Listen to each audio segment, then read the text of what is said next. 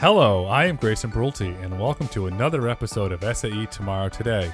Before this episode begins, please kindly take a moment to subscribe to this podcast, and you will be notified when a new episode is released.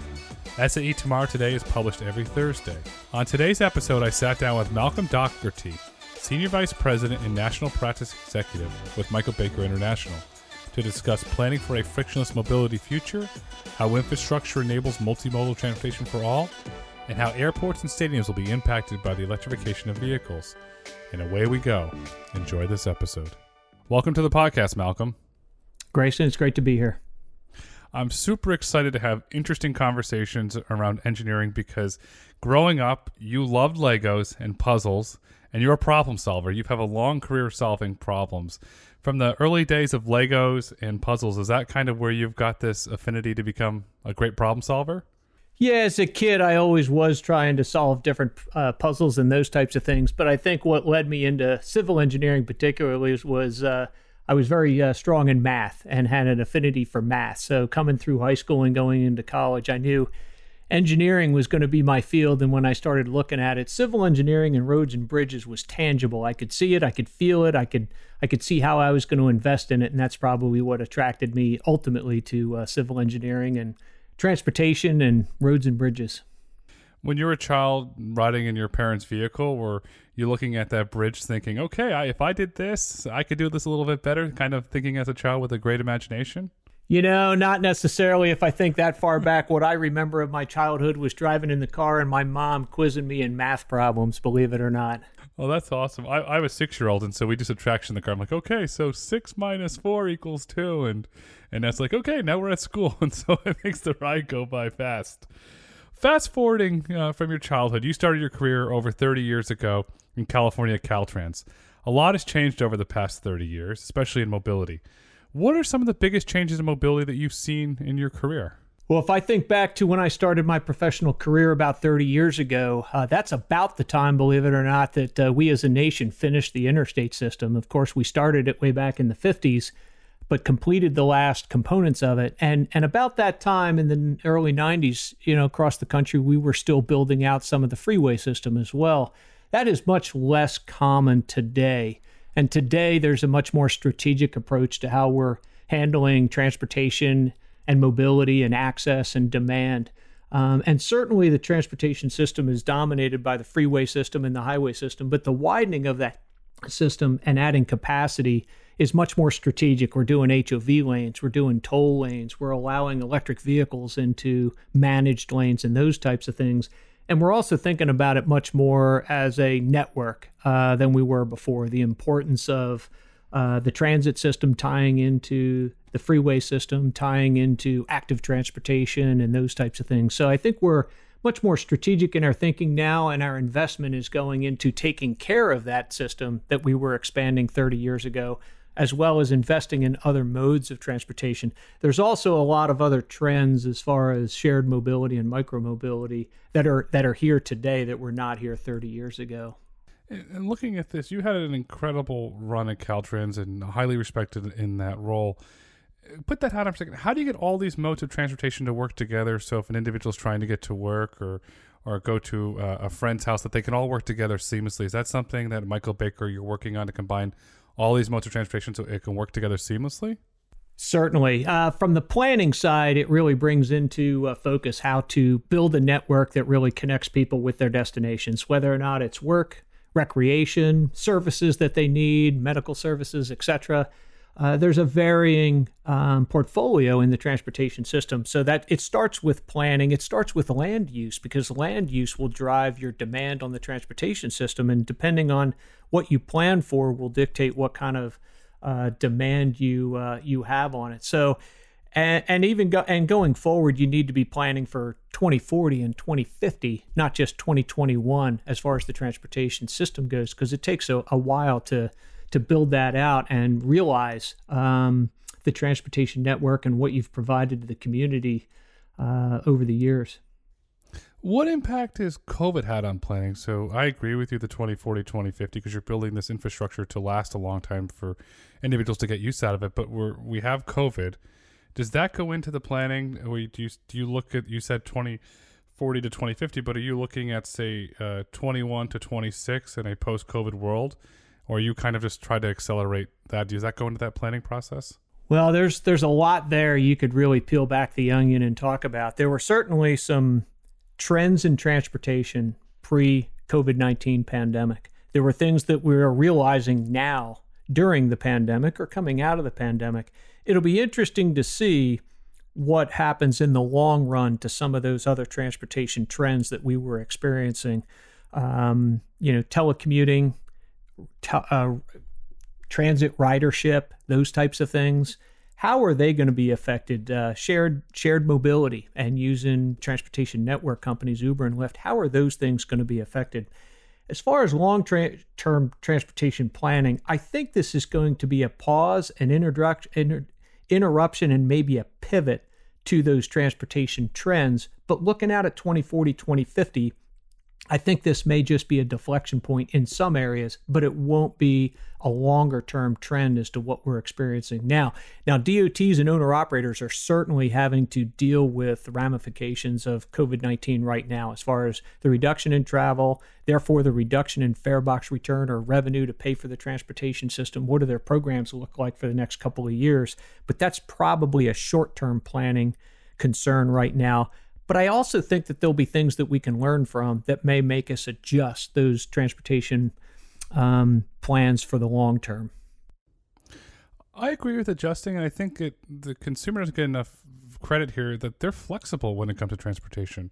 They've clearly demonstrated a willingness to try new forms of transportation. I think that's going to be something the pandemic has only accelerated. If I go on an electric scooter, I'm not necessarily around another person, and we might see some really interesting acceleration trends that are going to happen there. And when you look at this whole thing, to me, it comes budgets. And when you were the director of Caltrans, you managed a $10 billion budget with 20,000 employees. Today, if you were there managing in COVID, how would you manage it differently? Because you have this incredible, and you've always had this throughout your career, this insight to see the future. But budgets are, are today. How are you managing the budget for today, knowing that where we're going to go in the future? Well, one thing I will say is every every leader of a large organization has their individual challenges. You have your burden of running such a large organization of 20,000 employees, and then you'll have your unique challenges along the way. But I never had to manage a pandemic, so my hat's off to the leadership that's there now and the current administration in trying to figure out how to do that. But right now, what they're trying to figure out with their budgets is their revenue is impacted because a significant part of the revenue that pays for the transportation investment, certainly on the highway side, but it also helps fund other modes of transportation is the gas tax. And the gas tax has taken a significant hit. On the transit side, fare box revenue has taken a significant hit. We've all probably seen the impact to the airline industry from reduced uh, ridership there. But what they're going to do is they're going to prioritize taking care of what they have now successfully operating what they have out there in the field currently. And then they're going to look at other investments beyond that. And capacity increasing the large projects may have to be delayed a little bit as they go forward. But what are the projects that give you the best benefit cost ratio? Operational improvements as opposed to expansion of freeways, using technology to enhance the effectiveness and the efficiency of what you have now before you try to expand and add capacity to what you have make the most of what you've already invested in. That's the most cost effective way to go forward because the most expensive thing to do is to expand the transportation system. And when they prioritize with less funds, they'll probably prioritize in that order. Hats off. You sound like a CEO of a publicly traded company because you, you understand the, the value of a dollar and you clearly understand how economics work. While you weren't there during a pandemic and the leadership is currently having to manage for a pandemic, on September 23rd, Governor Newsom announced the phase out by 2035 of gasoline powered cars. What's going to happen to the gas tax? Where's that additional revenue going to come from to to support Caltrans? If the gas tax goes away, does an EV tax bubble up? Do we get into the the VMT tax? Kind of, it seems like there's another pandemic coming for this individual that's running it now to have to manage from an economic standpoint. Yeah, so no doubt, and that's a very uh, uh, savvy question. Just one clarification on what Governor Newsom has done in California. It's not necessarily a complete phase out by 2035. I think his executive order specifically says that all new cars by 2035 would be electric, and there's also some room for other zero emission uh, type technologies that are in there. And it takes a while to transition the fleet to zero emission into electric cars. But if by 2035 all new cars are required to be electric, and there'll be some exemptions to that in in certain areas. But uh, then it'll take you know 10 years, 12 years, 14 years to substantially turn over the fleet. So that's the one thing there. But if nothing else changed, you're the average vehicle uh, out there today gets about 24, 25 miles to the gallon. If nothing else changed by 2035 and our fleet was then getting 50 miles to the gallon, you have reduced your gas tax revenue by 50%. And, and, and that's not a bad thing. There's a lot of good things to that, from a reliance on petroleum products to uh, the environment and those types of things.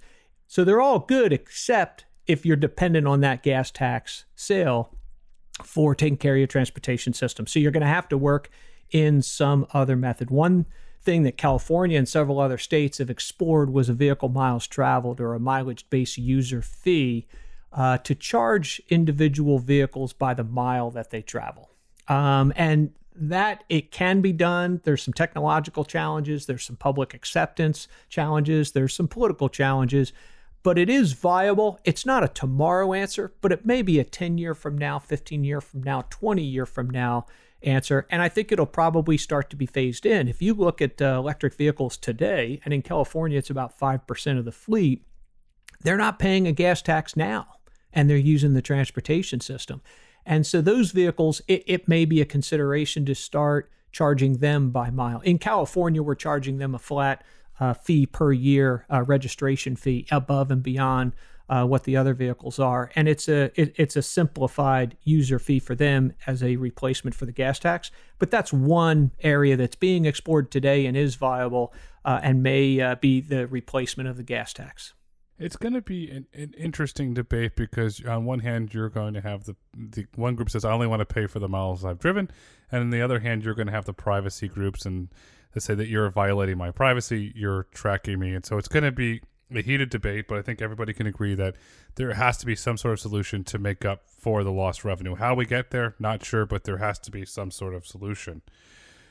When you're operate when public transportation is operating uh, buses today are you looking to the future of when these buses will be electric? Is there a planning going underway to kind of shifting the public buses to electric? Uh, no doubt that the public agencies and transit agencies are thinking along those lines, and they've got a couple of challenges to overcome, as well as the private sector industry that is building buses and developing new technology for buses. Uh, and that is the range of those buses, the capacity of the batteries and storage of electricity, uh, the time that they can run, the number of passengers you can put on there because the extra weight that you put on there from the batteries. But that technology is going to continue to advance. And some of those things are going to be overcome. I think what they have to be planning for is in that world in the short term and in that world in the long term, you know, what is the range of those buses and how do you lay out your routes to serve the most customers and still be able to meet it from your vehicle limitations? Uh, in addition to that, there's other things like the weight of those vehicles and uh, the wear and tear on the roads. If uh, if the buses are that much heavier because they're carrying buses around, as well as the charging infrastructure for those buses. And do you need additional charging stations besides just where they're stored overnight uh, mid route? If they're making routes into a city from a suburb uh, and then they're uh, idling there or uh, pausing there and then doing the reverse commute in the evening do you have charging stations where they'll be able to stage and then come back? So mid mid route charging stations. And that's probably what they need to think about is that infrastructure there as well as the backbone of the the electric grid.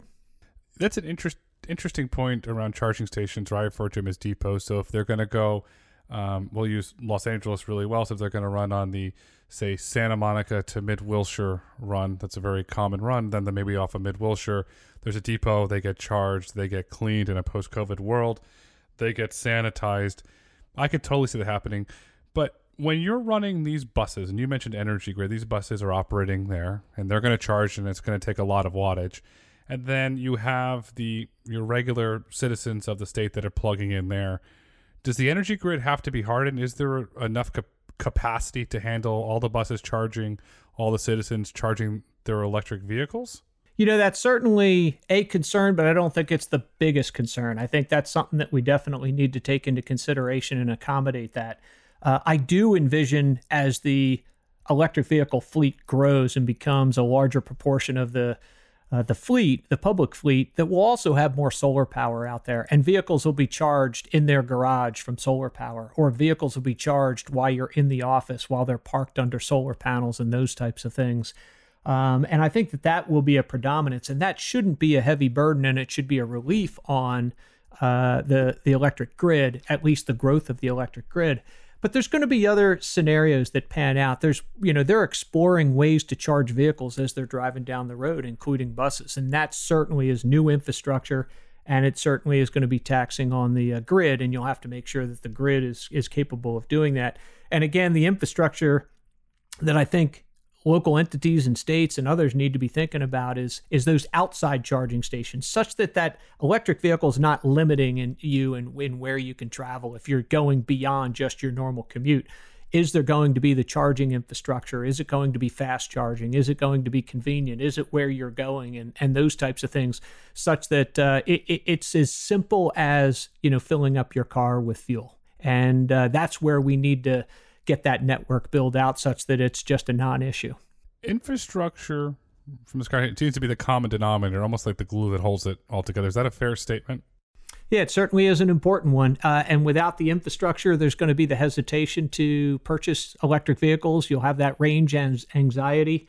Um, and you know you you complete that network, and it really enables the electric vehicle um, and other uh, alternative vehicle uh, to really thrive because you won't have to have that concern or that worry.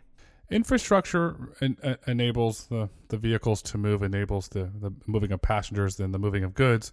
But then on the other piece of the pie is payments. How do we get to a situation where, let's say, Malcolm, you, you take the bus, then you hop on a scooter, and then you go into a, a rideshare vehicle? Do we get to the point where that's ever one seamless payment so you don't think about it? So this is the most optimal uh, friendly way for me to get to get where I'm going. Does that ever start to play into this planning process? Oh, absolutely, and I surely hope so. Uh, I've seen a lot of public agencies and entities attempt to solve this problem uh, to varying levels of success. But I mean, I can go on almost any website and shop and use one payment system, whether it's PayPal or any of these other things that are out there. We need to get to that level when it comes to transportation. And they really, it falls into categories of mobility on demand or mobility as a service. When I need a different mode of mobility, it's going to be a one payment uh, option and very, very convenient. I'm convinced that it'll be an app based solution with some of the backroom financing and whether or not it's a credit card or, or some other thing, such that I can I can take an Uber to the end of my transit line take my transit ride into the major metropolitan area and then maybe use a scooter or bike share to go that last quarter mile to get to my office and it's one payment and it's seamless and I don't have to get two different tickets. I don't have to pay one and pay another and then open up a third app to pay the the last piece. That'll be very important in connecting the network. We talk about the transportation network and all the different modes being seamless, and, and that will be an important part of it. Um, and we've taken a couple of different runs at it, but I don't think we've mastered it. And I think it's going to come down to that app on your phone as well as the the the, the charging that you don't really see behind the scenes. That's a really valid point because it give you a scenario and you get picked up at your home and you use multimodal transportation to get to LAX. You get to LAX and it's like, oh, I have to check it back. Well, I already did that. It's all one seamless integrated payment. You go right to check in. You're happy because you're not waiting in a long line and most likely you're getting to that airport in the future in an electric vehicle. As Michael Baker designs and plans the future of an airport, what are you taking into with electric vehicles? Are you looking at with a, and then autonomous? Are you looking at drop off and pickup lanes for here I am, Malcolm, and you you you have an expedited check in because you've already done the seamless transaction? Are you taking all these mobility trends to eliminate passenger friction? So when they go back to fly, they're going to be stressed to capacity and you try and make it from a design standpoint as simple and frictionless as possible? Sure. Uh, there's a lot of work that we do with different airports, and some of it's on the runway side, some of it's on the terminal side, and then some of it's out front, the ingress, egress of passengers getting in and out of the airport. And that's very important. You've got the curb management, exactly what that curb space is going to be used for to be as efficient and as effective to get people in and out. Um, and then you've got these, uh, you know, you've got the parking questions and those types of things. Um, and I, you have to take all that into consideration. That comes in in the planning stage, as well as using technology almost to have a small mini traffic management center to manage the ingress and egress of uh, transportation into the airport. I'll give you uh, one example. LAX in Los Angeles, a few years back, opened up what we call the U uh, to Uber and Lyft. And and LAX is a small city all on its own. when they opened it up to Uber and Lyft, it added 15,000 car trips a day. And and that was the last thing that they needed. Uh, it certainly was a convenience factor for the traveler because they now had that access and drop them off right at their terminal. Um, but it created a whole nother problem, or actually, in that case, exacerbated a problem. Uh, what it replaced was your friend or your relative uh, or family member dropping you off at the curb. It didn't replace, and it didn't necessarily. It also detracted my uh, uh, actually from the shuttles. So you took 15 people out of a van and you put them into 15 different Uber and Lyft uh, cars, and that was a problem. Then they tried to solve that by taking all the Uber and the Lyft and the taxis and putting them at an offsite destination. Then you actually created very short term another problem because you're waiting for an individual ride. So you had this chaos of calling an Uber driver and you're matching up a thousand people with a thousand different cars. And then they solved that with technology so that the next person got the next Uber and Lyft. So all these things have to be worked out, um, you know, in great detail for them to be effective but you really come back to prioritizing moving people in large groups away, whether or not it's shuttles, people movers, uh, transit. I have a great appreciation when I travel to different airports that are connected by rail. When I fly into Washington, D.C., I take the metro downtown. I don't take a taxi or I don't rent a car because it's not the most efficient way to get to downtown. Even Salt Lake City's airport is connected to downtown by a rail. And the example I used before, LAX is not yet, but they've got big plans to do so. So it's really about moving as many people as you possibly can to destinations without single occupancy vehicles because there's not room for those. Chicago O'Hare has a, has a great train to get you to downtown Chicago, and it's just so efficient. You see all the people sitting in traffic, and you just wave as, right. as you as you scoot along. When you look at the the airports of the future and Uber and Lyft and ride sharing and eventually autonomous ride sharing is not going anywhere, could you envision a future where you design an airport where you have dedicated lanes for the autonomous vehicles or the Ubers and the Lyfts that are completely removed from the rest of the pedestrian traffic in your design work so they can just slide right in since you know that that's a really fast transaction. You get out of the vehicle, they get in. Is it any that design planning going into it yet? Oh, absolutely. And mostly on the planning side. I don't think that there's actual design to be able to do it, but the planning, the long range planning for the airports is really where that comes down. And if you've got transit in the form of rail, it should be really convenient um, for passengers to come off and, and get to their destination. It's a large movement of, of uh, uh, passengers in a very efficient manner. Then you've got the shuttles, whether or not it's public transportation going to different communities or destinations or downtown, or whether they're going to hotels or those types of things. Again, you're moving large numbers of people very efficiently. Then you've got the ride share, which can be a very efficient movement of people in and out, in and out. It doesn't require you to go get a rental car and then take your rental car to downtown, and then it requires parking. So that, you know, if you prioritize these different means of moving passengers in and out and you anticipate the volume, and that's a very easy thing to anticipate, you can really start to make that uh, out front of the airport airport very efficient to move people in and out. And I think that's where the engineering and the planning and the experience comes in. And, and another example of moving people in and out, especially set times or, or sporting events or concert venues, and it, like if you look at Yankee Stadium in the Bronx, the subway's phenomenal. It drops you right off across the street, and you walk in, and then you pile back with everybody else. When Michael Baker's planning sports stadiums, do you look into incorporating multimodal transportation such as as rail and with the Uber and Lyft again. Is that all that planning going into figuring how do we get this amount of people, say 30,000 people in at one time and 30,000 people in at one time so they're not stressed to capacity and the traffic is properly functioning? Surely, I think there's a lot more thought going into it, and Michael Baker International is certainly helping people plan for this as far as the connectivity of these sports stadiums, these big venues in general, uh, by transit. And nowadays, we have to take into consideration the transportation network companies and Uber and Lyft and people getting in. And again, these things can be really good. They can offset some of the parking that's required. What I think is more important, and we would want to help folks figure out is the location you pick for those venues. You talked about Yankee Stadium, and I've been there and I've taken the L. I would never have thought of taking a car to go to Yankee Stadium. Sac- nope. Yeah, you just wouldn't think that way, right? Uh, the in Sacramento, they moved their basketball stadium from a, uh, a, a location on the perimeter of the city with a lot of parking right downtown. And now, when I worked in Sacramento, if I were going to a game, I'd have dinner and I'd walk to the stadium, and then I would determine how to get home after that. Usually a reverse co- commute for me, but it would be after the game.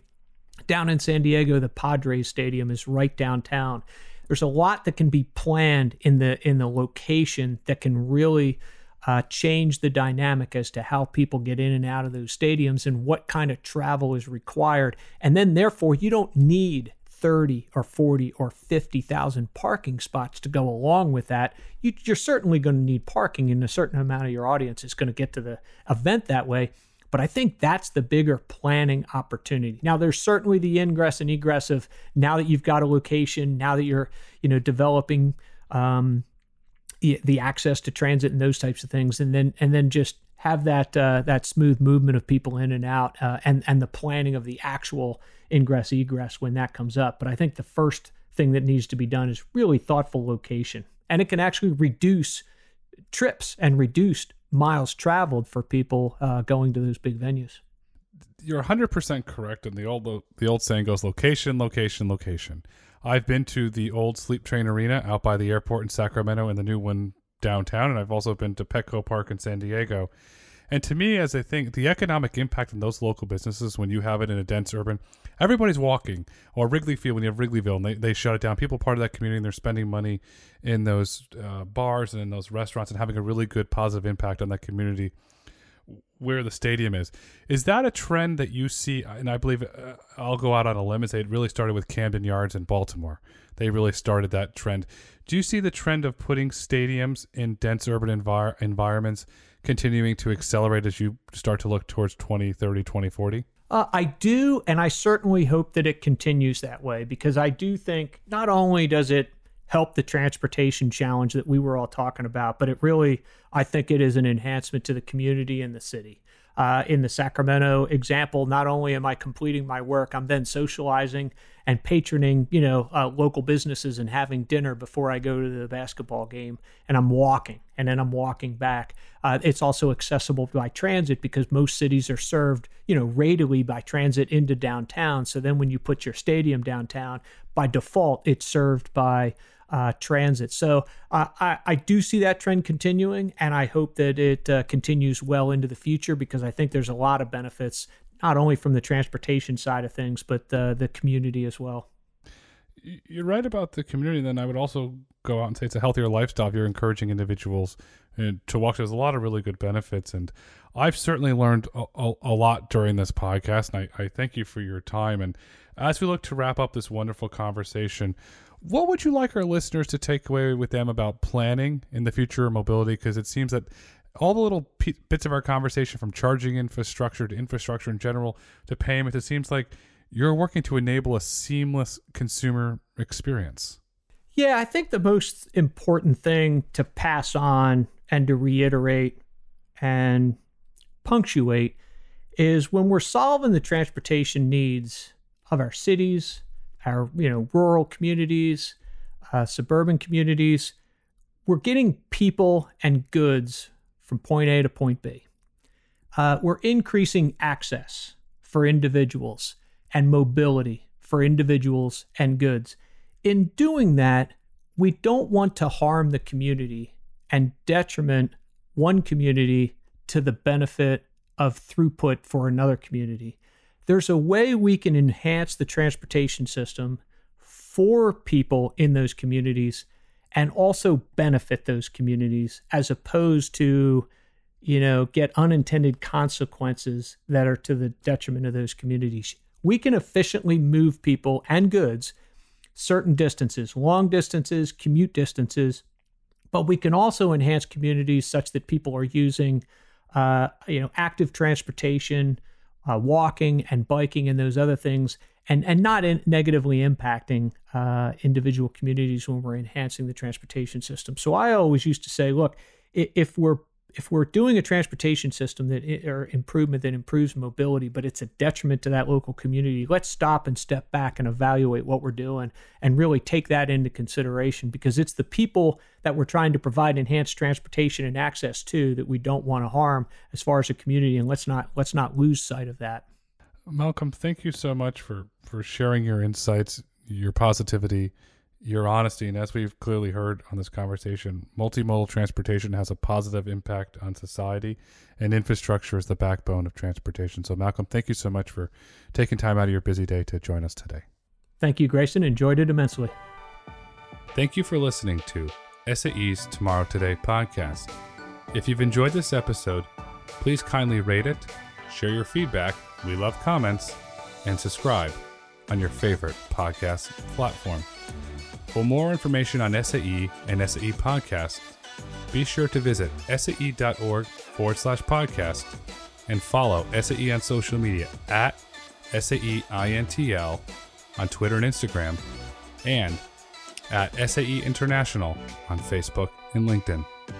SAE International makes no representations as to the accuracy of the information presented in this podcast. The information and opinions are for general information only. SAE International does not endorse, approve, recommend, or certify any information, product, process, service, or organization presented or mentioned in this podcast.